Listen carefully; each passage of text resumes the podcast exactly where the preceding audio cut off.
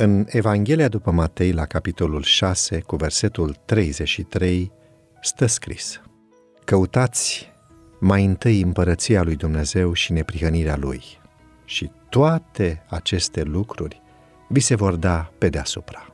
Când copiii intră în tablou, viața se aglomerează. Existența ți se schimbă drastic atunci când vine acasă primul copil, indiferent cât ești de organizat. Viața tinde să se învârtă în jurul copiilor, iar timpul liber, dacă aveai timp liber înainte, este scump și aproape inexistent. Timpul pentru devoțional se evaporă foarte ușor când petrecem timp cu copiii și facem tot ce presupune viața de părinte. Mereu există jucării de adunat, haine de spălat, vase de care să te ocupi, să nu mai zic de cumpărăturile și treburile zilnice. Nu-ți trebuie mult până să te aglomerezi și să uiți de prioritățile spirituale.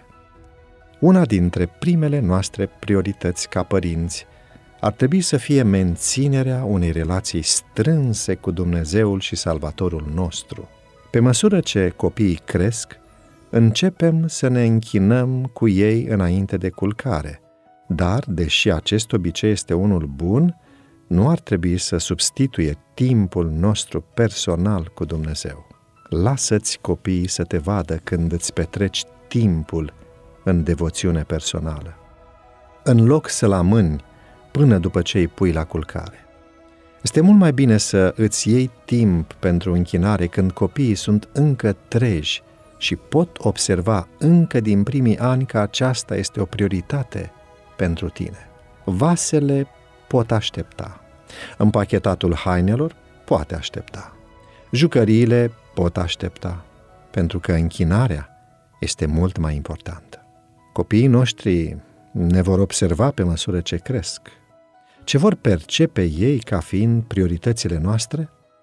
Este foarte bine că ne văd dând cu aspiratorul, tunzând iarba, făcând curățenie în garaj, citind și relaxându-ne. Acestea sunt lucruri bune, dar amintește-ți că au nevoie să ne vadă că petrecem timp consolidându-ne relația spirituală cu Dumnezeu și cu partenerul de viață. Dacă Dumnezeu a decis că este o prioritate să pună la dispoziție un plan de salvare pentru noi, este numai corect ca noi să profităm de ocazie și să ne luăm timpul necesar pentru menținerea relației cu El. Exemplul acesta are pentru copiii noștri beneficii eterne.